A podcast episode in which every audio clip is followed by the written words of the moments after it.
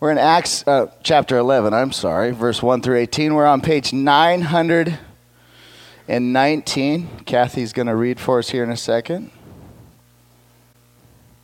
Again, Acts chapter 11, verse 1. Now the apostles and the brothers who were throughout Judea heard that the Gentiles also had received the word of God. So when Peter went up to Jerusalem, the circumcision party criticized him, saying, You went to uncircumcised men and ate with them. But Peter began, and he explained to them in order I was in the city of Joppa praying, and in a trance I saw a vision something like a great sheet descending, being let down from heaven by its four corners, and it came down to me. Looking at it closely, I observed animals, beasts of prey, and reptiles, and birds of the air. And I heard a voice saying to me, Rise, Peter, kill and eat. But I said, By no means, Lord, for nothing common or unclean has ever entered my mouth. But the voice answered a second time from heaven, What God has made clean, do not call common. This happened three times, and all was drawn up again into heaven. And behold, at that very moment, three men arrived at the house in which we were, in which we were sent to me from Caesarea. And the Spirit told me to go with them, making no distinction. These six brothers also accompanied me, and we entered the man's house. And he told us how he had seen the angel standing in his house and saying, Send to Joppa and bring Simon, who is called Peter. He will declare to you a message by which you will be saved, you and your whole household. As I began to speak, the Holy Spirit fell on them, just as us at the beginning. And I remembered the word of the Lord, how he said, John baptized with water, but you will baptize with the Holy Spirit. If then God gave the same gift to them as he gave to us when we believed in the Lord Jesus Christ, who was I that I could stand in God's way? When they heard these things, they fell silent, and they glorified God, saying, Then to the Gentiles also God has granted repentance that leads to life. May this word of the Lord unite us as a church, and make us bold as missionaries. You may be seated. Well, wow. That was a great story, wasn't it? That don't light your fire, your wood's all wet. that is just awesome. That's why this church exists, is to help people build and develop a relationship with Jesus like that. And uh, man, really cool. Uh, we are in a big chunk of scripture today. Actually, what Kathy just read and what we read together, uh, that first part of chapter 11, is a summary of chapter 10. And uh, chapter 10 and 11 is really kind of what we're looking at this morning. And I think the best way to start actually is to um, celebrate together something that, that won't seem related at first, but I'll, I'll make a connection um, with uh, something that our church was able to participate in this uh, past weekend uh, down in Juarez, Mexico. So, uh, some of you know that we've built a little bit of a relationship with the Missions Ministries that's in Juarez, Mexico. They do home building, and so church groups from all over the country will come down and build houses and do different stuff like that, all in relationship with a number of local churches that are there that are led by uh, local people. And so, we've built that relationship. We kind of uh, this is the second year where we'll build two houses, one in March, we'll build another one in October. We'll also send down a medical team to help with medical missions and some stuff like that. But towards the end of last year, we heard about an opportunity, and we were going through a building initiative trying to raise money to be able to put a building on the land we own next door. And so we heard about one of the churches there that was starting a new church. And uh, the conditions are such in this particular part of uh, Juarez where uh, most people are living in pallet homes with kind of whatever supplies they can put together to be able to find a roof over their head. So it's not like you could start a new church and meet in someone's home. You really need a church building. And so uh, they came to us and said, Hey, do you at all think you could maybe help us to, to purchase this piece of land so we could get started as it relates to building a church. And we said, well, gosh, we're going through the same kind of thing. Wouldn't it be cool if our Christmas offering this year went toward helping them purchase that land? And so uh, what we did is we took everything that was given that week before Christmas and we said, all of that stuff is going to go into this Christmas offering. And with the portion uh, from that Christmas offering, we were able to not only buy the land, but we were able to pay to have built a church building and to be able to furnish it. And so, yeah, that's cool. So you all did that, you all gave that, and then this past weekend we sent a team of people from our church down to actually do the construction and get to be there. I was on the team that was building a house in March, and we went to the land and it was special to sit around that land and to pray and to see the people in that community and to do prayer walks through that neighborhood and see the people whose lives will be touched by this church. And then this team got to come and got to build it. And so I want to just show you some pictures so that you can kind of celebrate together. Here's uh, some of our team and some of the local people there who are part of that church praying as they get started on the foundation. Uh, the building goes really fast. You know, it's not very long before they start kind of lifting up walls um, and all sorts of other you know stuff that goes on. This is I got this text like three hours later after I got the first one. Somebody sent me this like we're moving fast, and so it does move pretty fast. It's a lot of fun, good opportunity to flex muscles and do all sorts of great stuff. Uh, this is a, a, picture from the second day once the interior had been, the drywall had been finished. And you'll see a pulpit there and a cross. And actually, one of the men from our church uh, built that uh, built those two things and sent that down as a gift to them to be able to have that pulpit. Here's uh, what you see it looked like kind of towards the end of that second day. And then here is a church service that they had that second night. So the lights are on, and here's this is an incredible picture. So what you see here is that a full full house of, of this church building, and on the bottom left, uh, kind of the shiny head, that's Jimmy Lau. And Jimmy's one of our leaders and just a faithful member here at our church. And uh, with him are the pastors of the Sending Church and then this new church plant. And Jimmy is actually handing them the keys to the building. And uh, everyone's celebrating together. And so I just want to celebrate that and say thank you for your generosity. Thank you for those of you that had a chance to go and be part of it. Um, this is the kind of stuff that I don't know if you know is happening all the time, but it's really cool and really worth celebrating. Um, and, and it might kind of raise questions like why do we do that kind of stuff? Why do we send teams down to build houses and to build churches? Why do we support mission work in the Middle East and in other parts of the world? Why, why do we do that? Right, there's, a, there's a kind of, even when you heard Juarez, Mexico, I know what some of you thought. Because my father in law uh, from Ohio, he came down with us to do the house build trip in, in March. And he said when he told people they said, uh, he said, uh, yeah, I'm, I'm going to see my uh, grandkids, and we're going to take a trip to Mexico. And they said, oh, what? Cancun, Puerto Vallarta, where are you going? I'm going to Juarez. They're like, you know that's like the murder capital of like the world, which might not even be true, but people think that. Why would you go there? Why would we go there? The reason is because of the kinds of things we read in Acts 10 and 11. Acts 10 and 11 is this moment in the book of Acts where the gospel goes global. That's why we titled today's sermon, Going Global. That's what happens in this passage. And Jesus said it would happen. He said, You're going to be my witnesses in Jerusalem, Judea, Samaria, and to the ends of the earth. And it finally, in Acts 10 and 11, turns that corner. And now Gentiles, non Jews, are welcomed into the family of God. That's why we're here. That's why we help start new churches locally. That's why we help start new churches and further kingdom work all over the world because of the kinds of things we read. Now, what we're going to see today is that as the gospel goes global, it is constantly challenging the status quo wherever it goes. It's stat- challenging the status quo of how we think. It's challenging the status quo of what we estimate to be important. Everywhere the gospel goes, it challenges the status quo. And so, what I want to do here is I want to actually just kind of work our way. Uh, we'll go quickly, I, I hope, go quickly through chapter 10 and just make sure we really understand this story of what's happening. And then uh, I, I want to look at two particular things that the gospel challenges uh, that, we're gonna, that we see through this story. So, a couple things you need to see just based on background. Here, here's, here's the big one.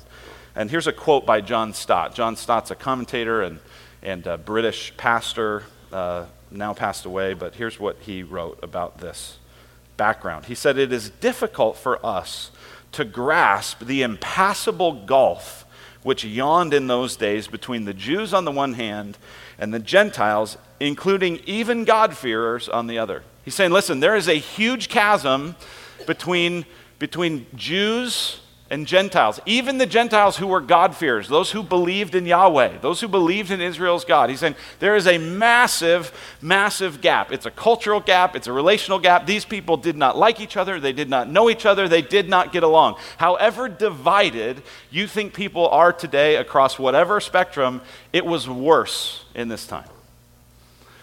He says, not that the Old Testament itself countenanced such a divide.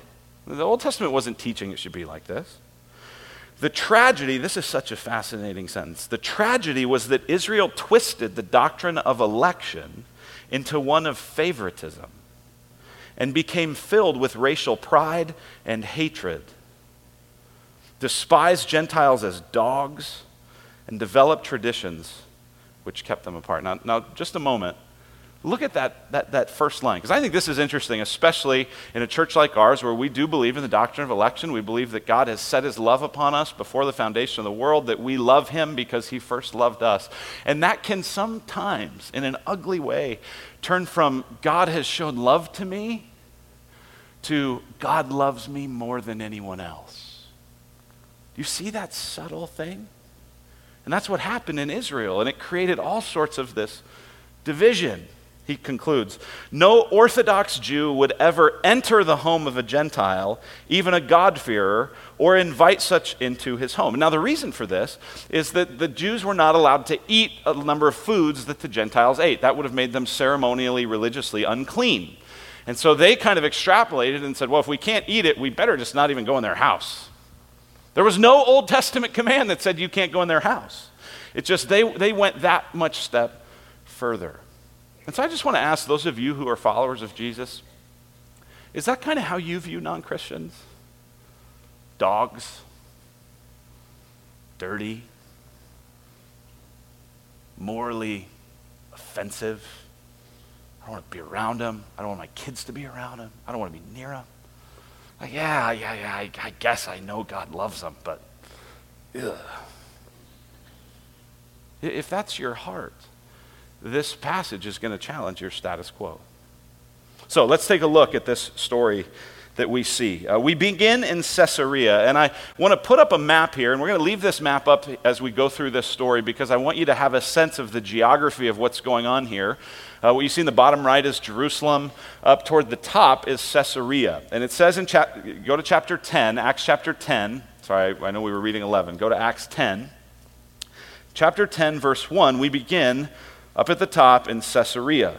At Caesarea, there was a man named Cornelius, a centurion of what was known as the Italian cohort. A centurion is a, is a Roman officer, a Roman military officer, oversaw 100 people. That's what he's called a centurion.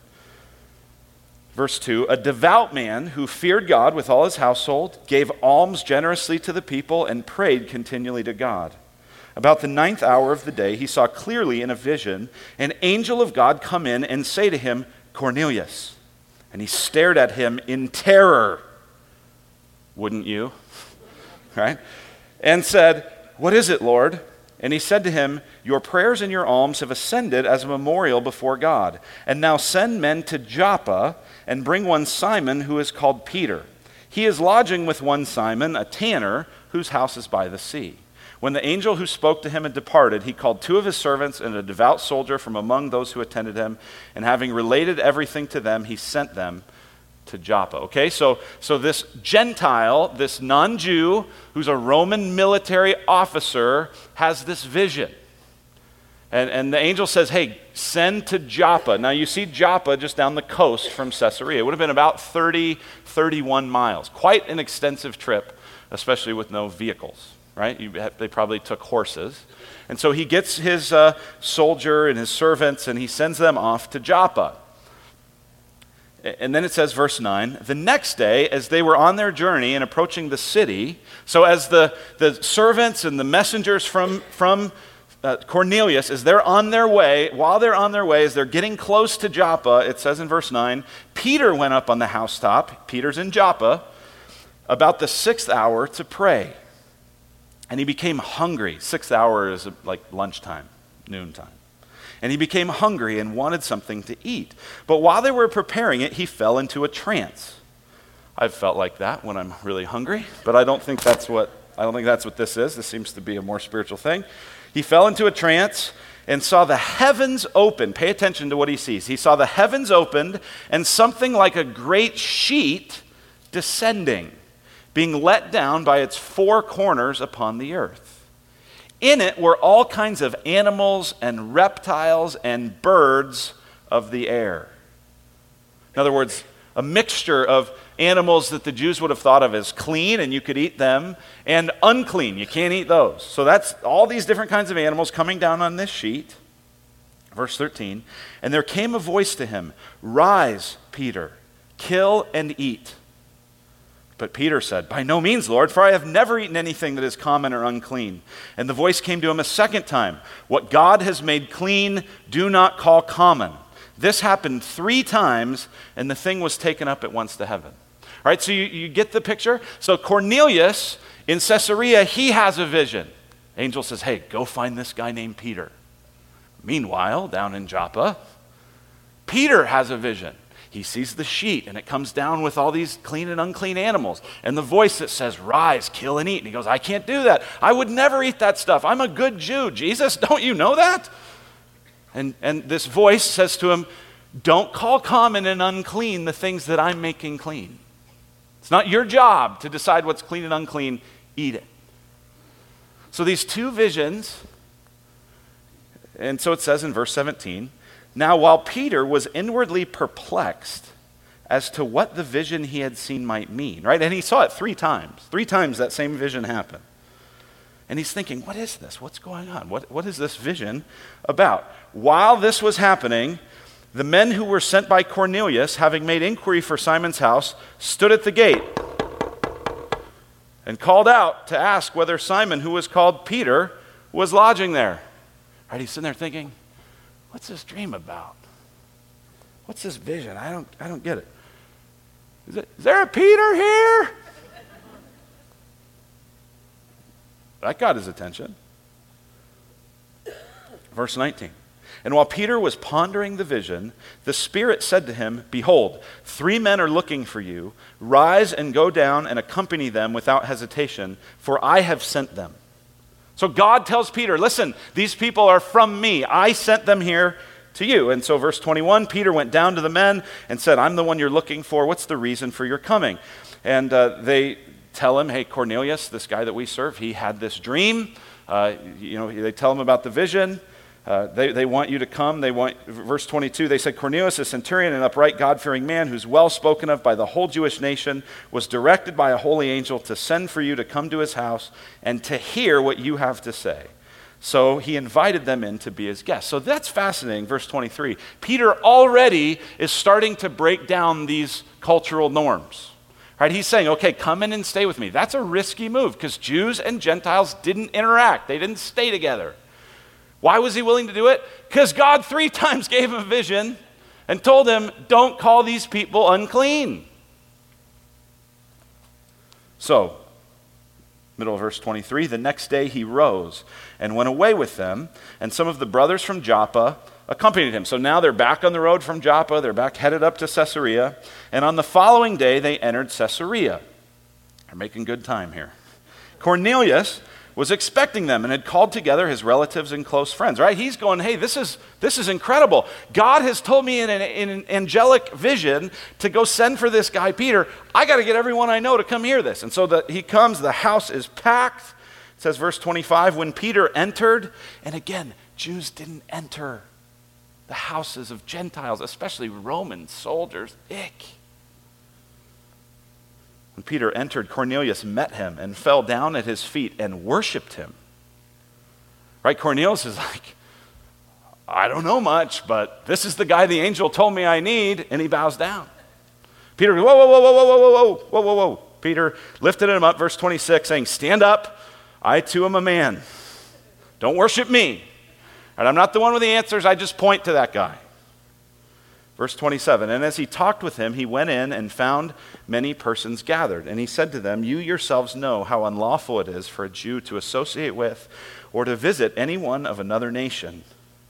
But God has shown me that I should not call any person common or unclean. So when I was sent for, I came without objection. I asked then why you sent for me. Uh, one commentator noticed how interesting it is that in this moment, whether wittingly or unwittingly, Peter uh, helps us avoid the two errors of how we treat people. Right? One error is to worship people, to take normal people and exalt them as if they're something greater than just what they are. The other temptation is to treat them like dogs. Peter says, No, no, no, you can't worship me. Don't treat me, don't treat me like I'm a god. And I'm not going to treat you like the rest of culture would, like you're a dog. Really interesting. So, verses 30 to 33, Cornelius recaps, he just retells what, here's what happened in the dream. And so Peter decides to talk. Verse 34, jump down there. So Peter opened his mouth and said, Truly, I understand that God shows no partiality. So this is this get this. This is what Peter has come to say. What's the message? What's the thing that Cornelius and all these people have to hear? Here's what it is. Truly, I understand that God shows no partiality, but in every nation, anyone who fears him and does what is right is acceptable to him. As for the word that he sent to Israel, preaching good news of peace through Jesus Christ, Megan mentioned in her story, did you hear that? That the gospel is not advice. Hey, it's all this stuff you got to do. Why don't you do this? Why don't you try that? Right? Peter doesn't come here with a bunch of advice, he comes here with news, good news. Verse 37 You yourselves know You've heard about this. What happened throughout all Judea, beginning from Galilee, after the baptism that John proclaimed. How God anointed Jesus of Nazareth with the Holy Spirit and with power. He went about doing good and healing all who were oppressed by the devil, for God was with him. And we are witnesses of all that he did, both in the country of the Jews and in Jerusalem. They put him to death by hanging him on a tree. But God raised him on the third day and made him to appear, not to all the people, but to us who had been chosen by God as witnesses, who ate and drank with him after he rose from the dead. And he commanded us to preach to the people and to testify that he, Jesus, is the one appointed by God to be judge of the living and the dead. To him, all the prophets bear witness that everyone who believes in his name receives forgiveness of sins through his name. And then look at what happens, verse 44. While Peter was still saying these things, the Holy Spirit fell on all who heard the word. Now, now here's why that's so important. Because in the book of Acts, what we've seen up to this point is that the Holy Spirit tends to fall in different ways at different times. Right? In Acts chapter 2, what we saw was that these Jews were baptized, and after they were baptized, the Holy Spirit fell. We've seen other points, like with uh, the Apostle Paul, when he's confronted by Jesus on the road to Damascus. And then he goes in with this guy, Ananias, and he receives the Spirit when Ananias prays for him. And then he's baptized. But here, before anyone is baptized, and without anyone acting as a kind of intermediary, what happens? The Spirit falls. Why? Why? Think about this. Class? Why? So that it is absolutely clear that God's doing this. Get this the gulf between Jew and Gentile was so vast, it was so wide, that if God didn't do this, A, it wouldn't have happened, and B, if it would have happened some other way, it would have left this sort of charge of, well, like, are you sure you saw it the right way? Is that really what happened? But instead, the Spirit falls on these people. It says, verse 46 For they were hearing them speaking in tongues and extolling God, just like the Jews experienced on Pentecost. Now the Gentiles experience the same thing here. Then Peter declared, Can anyone withhold water for baptizing these people who've received the Holy Spirit just as we have? And he commanded them to be baptized in the name of Jesus Christ. Then they asked him to remain for some days. The Spirit falls on these people. Peter says, This is clearly a work of God. Let's baptize them, not so they receive the Spirit, but as a sign of the Spirit they've received. And then they stay up there in Caesarea, it says, for a number of days, teaching them, training them, helping them get established in the faith. And then at the beginning of chapter 11, it says, Now the apostles and brothers who were throughout Judea heard that the Gentiles had received word of God. So when Peter went up to Jerusalem, and so he goes from Caesarea to Jerusalem. Do you notice how it says went up to Jerusalem? You're like, well, he didn't have Google Maps because it's clearly down. the reason is the, Jerusalem's the top. Jerusalem's the key, right? You always go up to Jerusalem. I just find that interesting. So I go up to Jerusalem, and they start facing these questions. Verse 3 You went to uncircumcised men and ate with them? You went in their house? You had a meal? What? And then Peter recaps everything that happened. So there's our story. This is a huge turning point. This is a huge moment. There's so many interesting things, so many fascinating things that we could learn about God and about His Word uh, from this passage, but I want to focus on two particular things that the, that the gospel challenges that we see in this. And, and here's the thing if you're a person who is not a follower of Christ, or you're a person who's kind of skeptical of church, or been hurt by church, or been hurt by church people, and a lot of you maybe is even thinking, why am I here? These are exactly the kind of people I don't like to be around. I feel very uncomfortable. Listen, here's what, you here's what you need to see. The, the gospel is going to challenge two things that drive you nuts the most about the experiences you've had with church people. The gospel is going to challenge that church people always think they're better than you. And the gospel is going to challenge that church people always think that they're just so good. The gospel challenges that in both of these, uh, it, it, both of those things in this passage. So let's look at the first thing. The gospel first challenges our perceived goodness. The gospel challenges our perceived goodness. We think we're good. We think, well, even if I'm not great, I'm better than a bunch of people.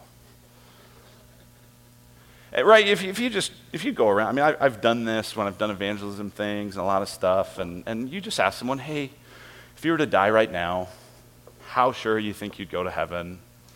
And, and most people say, uh, 70, 80%. And, and you, I've never had someone go, zero. Uh, unless they say well, zero because there is no heaven. Okay, that's fine. But If you believe there's heaven, and you ask that question, people go, ah, 70, 80%. And you go, well, why would God allow you to go into the kingdom of God? And, and they'll typically say something like, well, because, you know, I'm a pretty good person. Like, I haven't killed anyone. Boy, don't raise that bar too high, right? Like, but I, you know, I try to help people, and I, you know, I, I, I give money when I can, and I, you know, I'm a pretty good person. Like, that's just, and I'm not trying to ridicule that, that's just how almost everybody thinks, right? And every world religion is an attempt to try to just be good enough so that we kind of, our good deeds outweigh our bad, and God kind of accepts us, right? And, and here's what you need to know the gospel of Jesus Christ, the message of Jesus Christ, challenges that. It challenges our sense of goodness. And we see it in particular with Cornelius. Uh, notice the description of Cornelius in chapter 10, beginning in verse 2.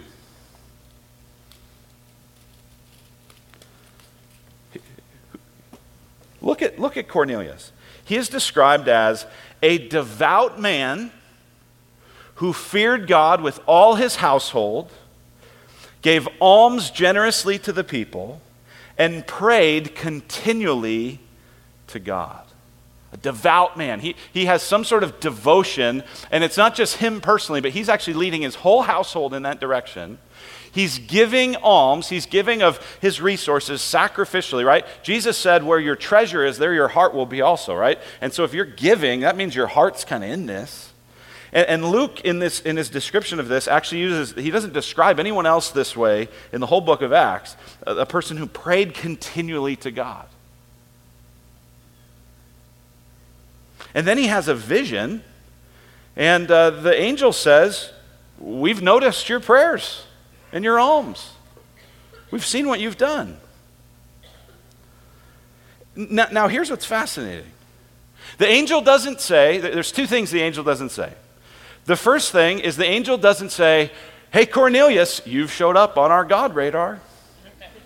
And you have, congratulations, you have given enough and you've prayed enough, and we now, you've crossed the line, you're in. He doesn't say that. Why? Because it doesn't work like that. He, the angel doesn't say, Congratulations, Cornelius, you made it. You're good enough now. No, he says, he says, go find Peter because he has something he has to tell you. you need, there's some news you need to hear. It's not advice about what you've done, it's news about what God has done. So the angel doesn't say, hey, congrats, you've made it. Notice the angel also doesn't preach the gospel to him directly. Right? The angel could have said, Hey, Cornelius, you know what? It's great that you've done all this giving. It's great that you've done all this praying. But you need to know there's this guy, Jesus. He did signs and wonders. He taught the people. He was crucified on a tree. God raised him from the dead. Believe in him and you'll have forgiveness. The angel could have said all that, right? Right? Why didn't he? Because God works through people sharing the gospel. Cornelius needed the gospel. Look at what the gospel description, gospel summary in verses 42 and 43 of Acts chapter 10. Cornelius apparently needed this. No matter how devout he was, no matter how much he had given, no matter how much he prayed, he needed verses 42 and 43 to be said to him. Here's what Peter says and Jesus commanded us to preach to the people and to testify that he is the one appointed by God to be judge of the living and the dead. Listen up, Cornelius, Peter's saying. Jesus is going to be the judge of the living and the dead. And lest you think that he is going to go, yeah, you've made it Look at verse 43. To him, all the prophets bear witness that everyone who believes in him receives forgiveness of sins through his name. Listen, if Cornelius needed the gospel, everybody does. You, don't get better as a non Christian or as a Christian than Cornelius, right? He is just as good as it gets. He's devoted, he's giving, he's praying, and that's not good enough. Listen, Cornelius was a nice person, but he wasn't a new person. And he needed the forgiveness of his sins through Jesus. He needed his sins to be forgiven because no matter how much good you do, it does not wipe away the sin you've committed. Only the blood of Jesus can do that. And so the gospel challenges our perceived goodness. Now, here's the thing some of you, the way you try to avoid Jesus is by being really, really bad. You go, ah, this church stuff, it just, I don't get it. I, I, don't like, I don't like Jesus. I don't want anything to do with him.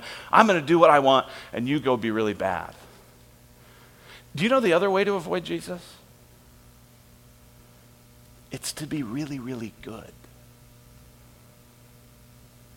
Because if you're really good, then you kind of don't have to deal with Jesus. You go, yeah, yeah, yeah. Maybe, maybe the really bad people need him, but I'm, I'm good.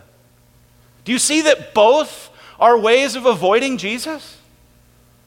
Here's what John Gerstner, he's a seminary professor, he said this. I love this quote. He says, The main thing between you and God is not so much your sins, it's your damnable good works. Let that sink in.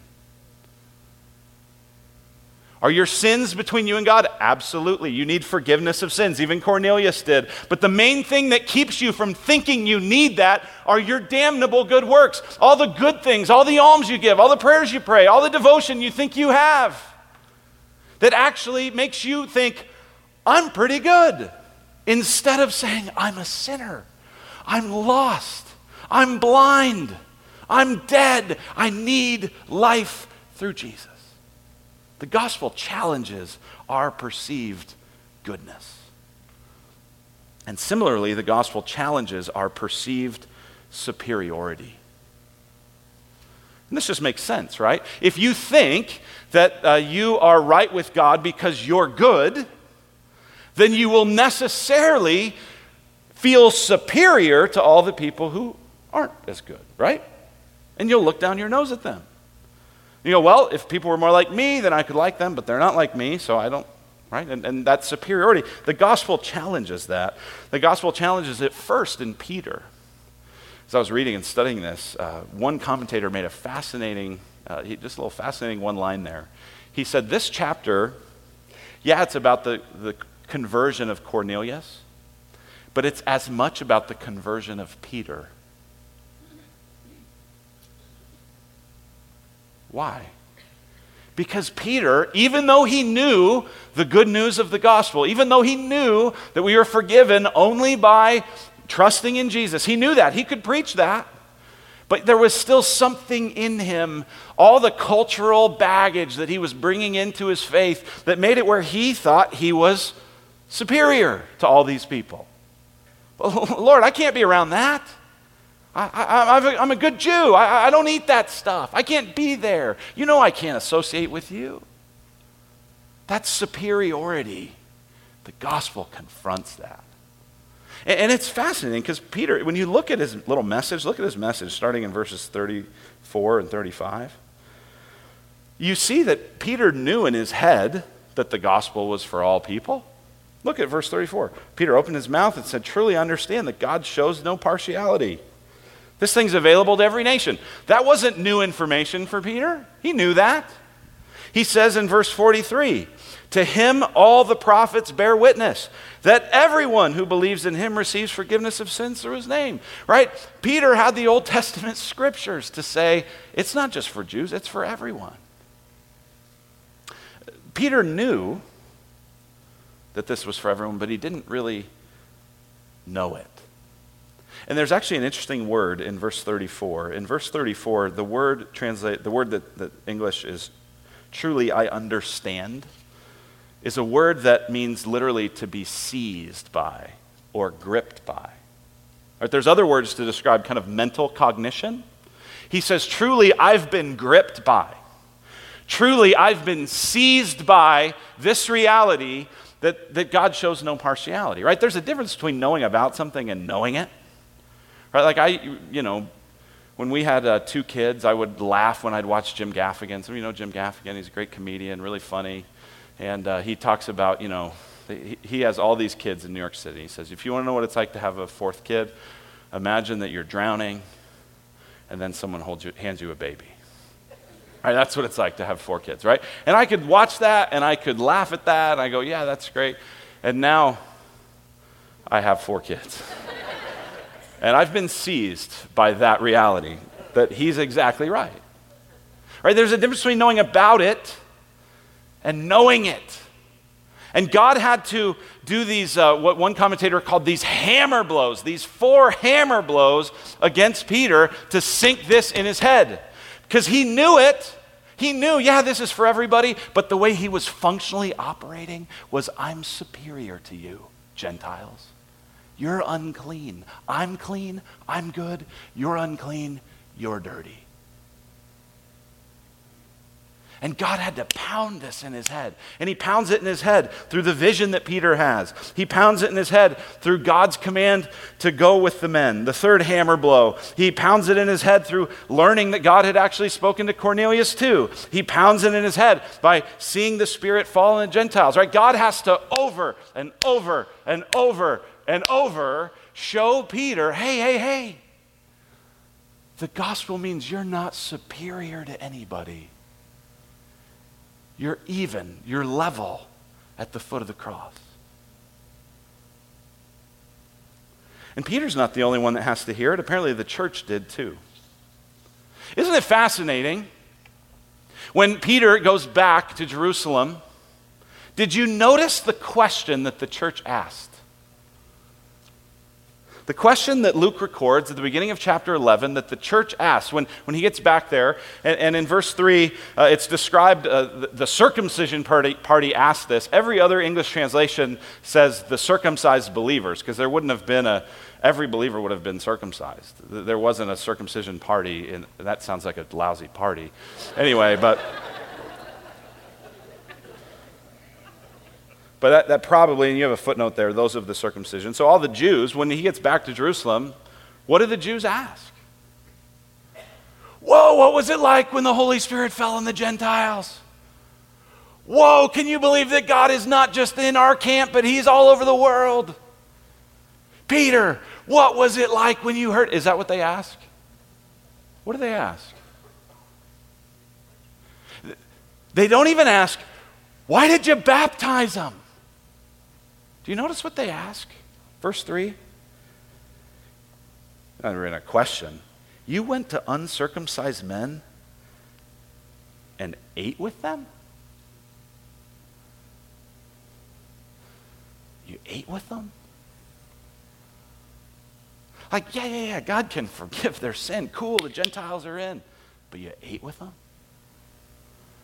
Oh, God can give them the Spirit. That's incredible. But you actually had a relationship? You talk to them?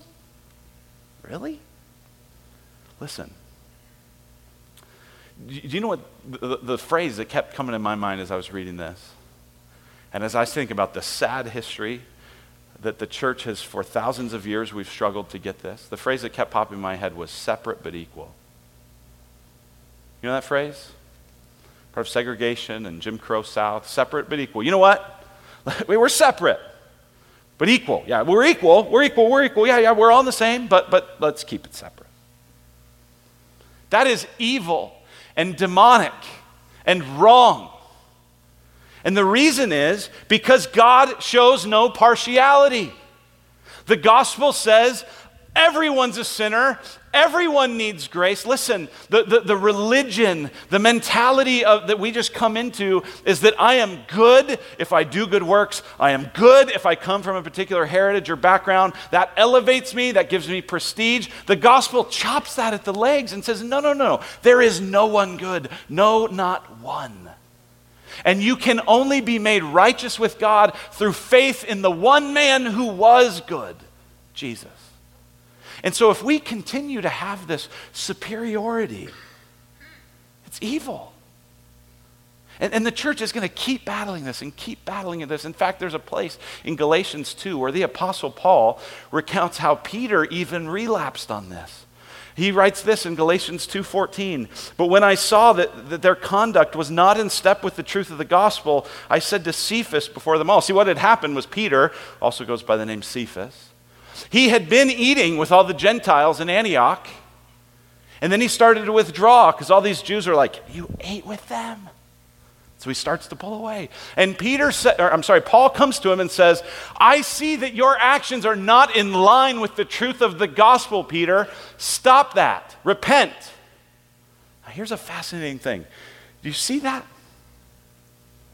Our horizontal relationships where one person or one group or one class is esteemed as better than others, that kind of superiority, do you see that that's a gospel issue.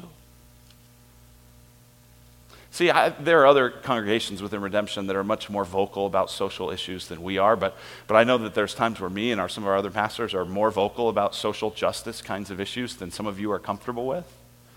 And sometimes, occasionally, people will say, Gosh, I'm getting nervous about this. We're, we're getting into all this social justice stuff. Like, can we just preach the gospel? And I, I, listen, I get that concern because churches have, in many cases, abandoned the good news of Jesus and just cared about social stuff. So I, I get why that's a critique. But do you see?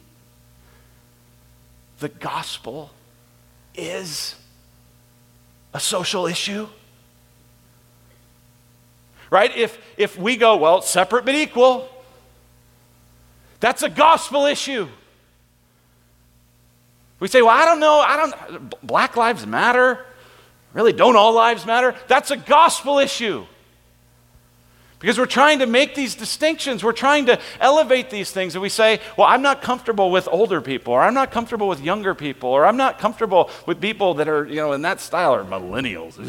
like, you me the willies, and, and, and, you know, poor people, and I don't ever shop at that place and this place. And, like, those are gospel issues. Why? Because God shows no partiality. Do you see how the gospel challenges your sense of goodness? You're not good enough. If Cornelius wasn't good enough to get to God without Jesus, you're not either. You need Jesus. And the, to the degree that you feel superior to other people, that's a gospel issue. You're forgetting the gospel. And you need to repent. And you need to thank Jesus that he forgives you for those kinds of sins too. Let's pray. Father, thank you for the good news. Thank you for this turning point we read here in the book of Acts. God, thank you for the opportunity to be among these Gentiles who are included in your family. God, I pray that uh, we would continue to have a heart that goes to the nations, that wants to see men and women and students and kids meet Jesus and find forgiveness of sins in his name. God, I also pray that you would give us uh, love for our neighbors, that we would, um, as Christians especially, humbly lead the way, moving toward people who are different from us because of the power you give us in the gospel. We pray in Christ's name. Amen. Amen. Thank you, Luke.